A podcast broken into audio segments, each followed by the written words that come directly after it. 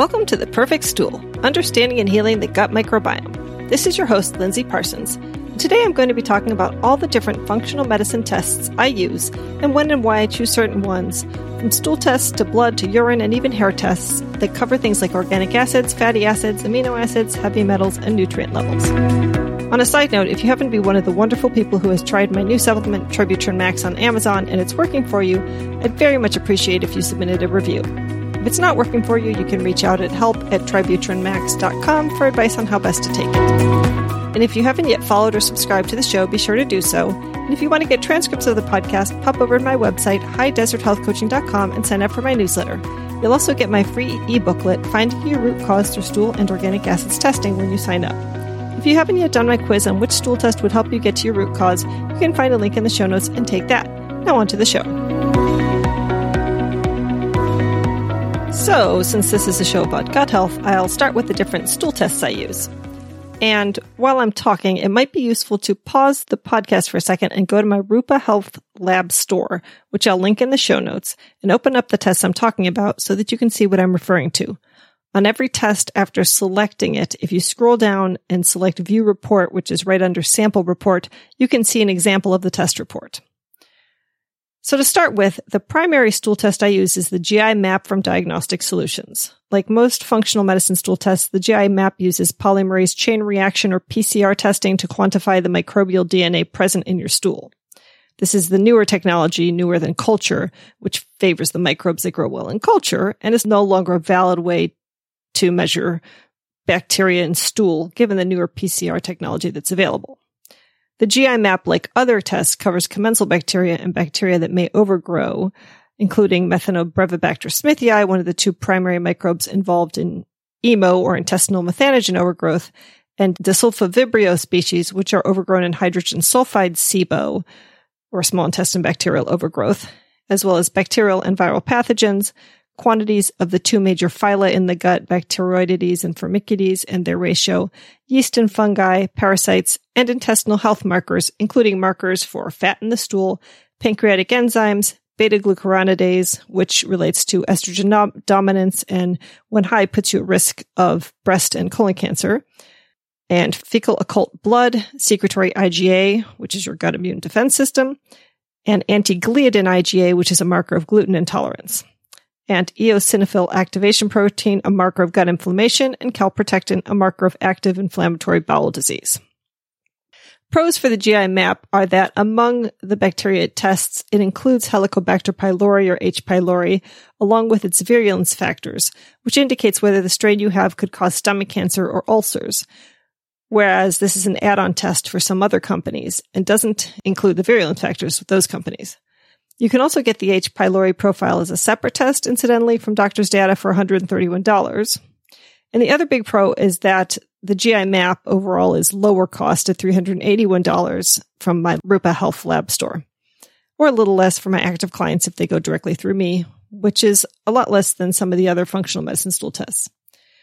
The biggest cons for me about the GI map are that it doesn't measure the different short chain fatty acids in stool. It doesn't compare the levels of the other important phyla, in particular proteobacteria and actinobacteria. And because Lucy Mailing, one of my gut health mentors, sent a stool sample split in half to diagnostic solutions and got two very different results on calprotectin. So the reliability of that marker is somewhat in question, although arguably one part of the stool could concentrate certain things. So it's hard to be sure whether this actually questions the reliability of that marker for that lab. I've generally seen that it correlates well with clients who have diagnosed IBD. The Genova GI Effects Comprehensive Profile is the second stool test that I'd be most likely to order if doing a functional medicine stool test. And I'd be more likely to choose this one if there were no symptoms of H. pylori like reflux, nausea, or constipation, or if someone had done a prior PCR stool test for H. pylori and it was negative. And I might choose it as well if I suspected there was an issue with producing sufficient butyrate, like when I see loose stool, unresponsive to antimicrobials or antibiotics, or in the case of IBD. It's also one that Lucy Mailing has found reliable in her split stool experiments. With the GI there is a three day stool sample option and a one day stool sample option for the same price. So if a client is game for taking stool samples for three days, that's definitely going to be more accurate. The main differences between the GI effects and the GI map are that on the GI effects, there's five markers for fecal fat, versus one on the GI map, plus all of the short chain fatty acids, which is helpful for assessing if there is a gut barrier issue in the colon, as well as dysbiosis. There's also a marker for the products of protein breakdown indicative of incompletely digested protein in the colon, which could come from low stomach acid, for example. And the GI Effects shows you the relative abundance of all the major phyla of bacteria, yeast, and archaea in the gut, which I like because often people have overgrowth of proteobacteria. There's still a culture section on the GI Effects, which feels a bit dated, so I basically ignore that section unless it happens to catch yeast, in which case it's helpful because if anything is found growing in culture, they do provide a sensitivity section of that microbe to various antibiotics and antimicrobial herbs, so that can help guide which herbal preparation to choose. And then the GI Effects also includes reflex subtyping for Blastocystis hominis, because only subtype 7 is considered pathogenic and subtype 4 has even been shown to be beneficial in studies. So this might be a good follow-up stool test for someone who originally did the GI map and got a positive result for blastocystis. The GI Effects will run you 507 in my lab shop. So as I said, it is more expensive. So that's one reason I usually recommend the GI map for most people. So those are the two primary stool tests that I use. But sometimes rarely I come upon someone who, whose symptoms all scream H. pylori and nothing else, like if they have no bloating, but they're constipated and have reflux or nausea, or also if money is a real issue. Or if they have a diagnosed ulcer, for example, in that case, I may choose to recommend just the H. pylori profile from Diagnostic Solutions or use it as a follow-up test after working with someone on H. pylori. Then sometimes I choose to use SIBO breath testing with people, perhaps when their primary symptoms scream SIBO to me, but nothing else, like with lots of bloating and then either loose stool or constipation, and reflux might also be an issue. If they have loose stool, I'll recommend the Trio Smart, as it's the only test that includes all three gases, hydrogen, methane, and hydrogen sulfide, especially if they have visceral pain, meaning pain in the gut, and sulfury smelling stool.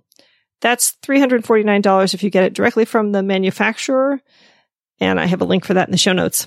And then if someone's stool is loose but doesn't smell at all, then I generally assume it's likely hydrogen and a, just a plain SIBO IMO breath test, either with lactulose or glucose is best. That's 261 in my lab shop, but honestly, you can find it cheaper elsewhere if you're just using the glucose as a substrate for measuring. However, you can get it with the lactulose from my shop as they have a physician review service in the ordering that allows for lactulose because it's only available with a prescription in the US. And glucose and lactulose, by the way, are the substances that people drink before taking the breath test. Lactulose is definitely more useful if you're looking at IMO, intestinal methanogen overgrowth, and constipation, as IMO can be anywhere in the digestive tract, and glucose is absorbed early in the digestive tract. But if someone has loose stool and bloats immediately after eating, then glucose may be the better choice. If they have alternating constipation and loose stool, then lactulose is probably the better choice. But I will say that I don't use breath testing that often. I generally use a combination of a stool test, symptoms, and history to decide whether it's likely a case of SIBO or IMO or neither. Now, I should mention that there is also something called the FoodMarble, which is an at-home breath testing machine, which I'll link to in the show notes. For someone with super recalcitrant recurrent SIBO or IMO, I often wish I had suggested they order this at the beginning, as it would be more helpful because you can retest, and the equipment includes two glucose kits and costs about as much as one SIBO or IMO test but you can't get lactulose without a prescription if you're using the FoodMarble in the US. So it's not great for IMO in the large intestine unless you're not in the US and can get lactulose. And you never quite know who's going to have a tough case of EMO until you're usually one stool test and probably a couple rounds of antimicrobials into the problem. One other nice thing about the FoodMarble is you can also get a food intolerance test kit for the other things you can test on breath, like lactose, fructose, sorbitol, and inulin, which many people are also sensitive to. And finally, when someone has recurring symptoms of SIBO that seem to come back after trying antibiotics like rifaximin or antimicrobial herbs, generally with diarrhea or loose stool, then I also think of the IBS SMART test, which tests for the antibodies for vinculin and CDTB, which tells you whether your IBS or SIBO is the result of food poisoning and will be an ongoing issue for you, necessitating prokinetics and lifestyle interventions to help you manage it and delay recurrences. And you can get that for 220 directly from the manufacturer. I'll also briefly mention that I put the grain zoomer test by Vibrant Wellness in my Rupa lab shop because I have a number of clients who are eating strictly gluten-free diets and have gotten a positive anti-gliadin IgA on the GI map. In this case, it's usually indicative that there's cross sensitivity to grains. So if they're positive and there's no gluten slipping in, then I recommend this test to see if they're reactive to other grains. That's $304. And if they're eating grain free too, but are eating some dairy, then I may recommend the Dairy Zoomer test by Vibrant Wellness instead to see if they're reacting to dairy. I don't generally do food sensitivity testing, but sometimes there's clearly inflammation in the gut that's coming from something. And if you get that positive anti-gliadin IgA and you know it's food mediated, then you know there's some cross reactivity, which could be from other grains or dairy. And that one is also $304. Then another test I use frequently is the organic acids test. I typically use the Mosaic version, which changed its name recently from Great Plains Lab. Episodes 74 and 77 of my podcast go into great depth on interpretation of this test. So if you want more details, check those out and I will link to them in the show notes. I usually add that in for gut health clients if I hear symptoms of fungal overgrowth or candida, like heavy antibiotic use, a turn in health after antibiotics, a white coating on the tongue, frequent UTIs or urgency, or vaginal yeast infections, or household mold issues, because there are multiple markers on the organic acids test for fungal overgrowth. I also add in the organic acids test or OAT if I hear about anxiety or depression, as there are markers for neurotransmitters. It also covers markers in the urine of bacteria and specifically Clostridia overgrowth, as well as oxalates, Krebs cycle metabolites, markers for energy production from fatty acids, carbs, and proteins, and markers for the status of various B vitamins, vitamin C, and CoQ10. And then markers of detoxification, including two markers that assess glutathione sufficiency, which is your master antioxidant. So it's also useful for people with low energy, chronic fatigue, or toxic exposures, poor liver function, that sort of thing. And that's 337 in my Rupa Lab store.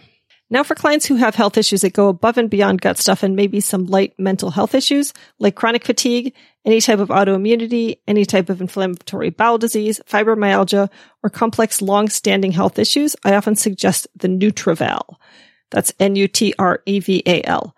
There are two versions, the FMV or plasma, and I think the plasma is preferable because it's the most accurate for amino acid levels. The NutrEval is both a blood and urine profile that evaluates over 125 biomarkers.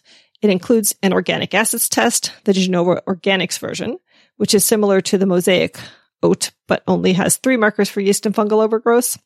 And then on top of that, you get all of the amino acids, all of the fatty acids, so you can see if people are low in omega 3s or over supplementing with them, and you sometimes find they're low in omega 6s. It also has some of the minerals, including copper, zinc, magnesium, potassium, manganese, and selenium, measured in the best way recommended, as well as heavy metals, including lead, mercury, arsenic, and cadmium. And it has markers for all of the B vitamins, vitamin D, CoQ10, and markers of oxidative stress that relate to fat soluble and water soluble antioxidants. So it's an amazing all over body test that helps you figure out where functionally something is going wrong in the body. And that's 507 in my Rupa shop. So for an extra 170, you get a lot more stuff over an organic acids test. The last test that I've used with people before is the Doctor's Data Hair Elements test, which measures all the essential elements, meaning minerals in hair, and then all of the potential toxic elements, 17 in all. I would use this with, say, extreme hair loss or with known or suspected toxic exposures, or perhaps as a follow-up check for removal of toxins we've been working on that were identified on the NutrEval. I actually have a podcast coming up on minerals and hair and tissue mineral analysis, so stay tuned for that one. The nice thing about this test is at $137, it's very inexpensive, but it gives you a lot of information. So those are the primary tests that I use with clients, just to give you an overview. You can order them yourself in my lab store, but if you're thinking of working with me, I give clients a slight price break, so best to have me put in the order for you. And I know this was all very complex, so if you're signed up for my newsletter, I'll send out the transcript link in a week to my blog. So if you want that, make sure you're getting my newsletters by going to highdeserthealthcoaching.com and signing up. And if you're looking for help with your gut health or overall health or specific issues, that's my specialty. You can set up a complimentary 30 minute breakthrough session with me by going to the link in the show notes. And if you'd like to support the podcast, you can find supplements at a discount from my Fullscript dispensary or using my affiliate links to eVitamins, bulk supplements, or Amazon. And if you'd like to connect with me online, you can follow my High Desert Health Facebook page, join my Gut Healing Facebook group, or find me on Twitter, Instagram, TikTok, and Pinterest. And links for those are in the show notes. Thanks for joining me today. And here's wishing you all the perfect stool.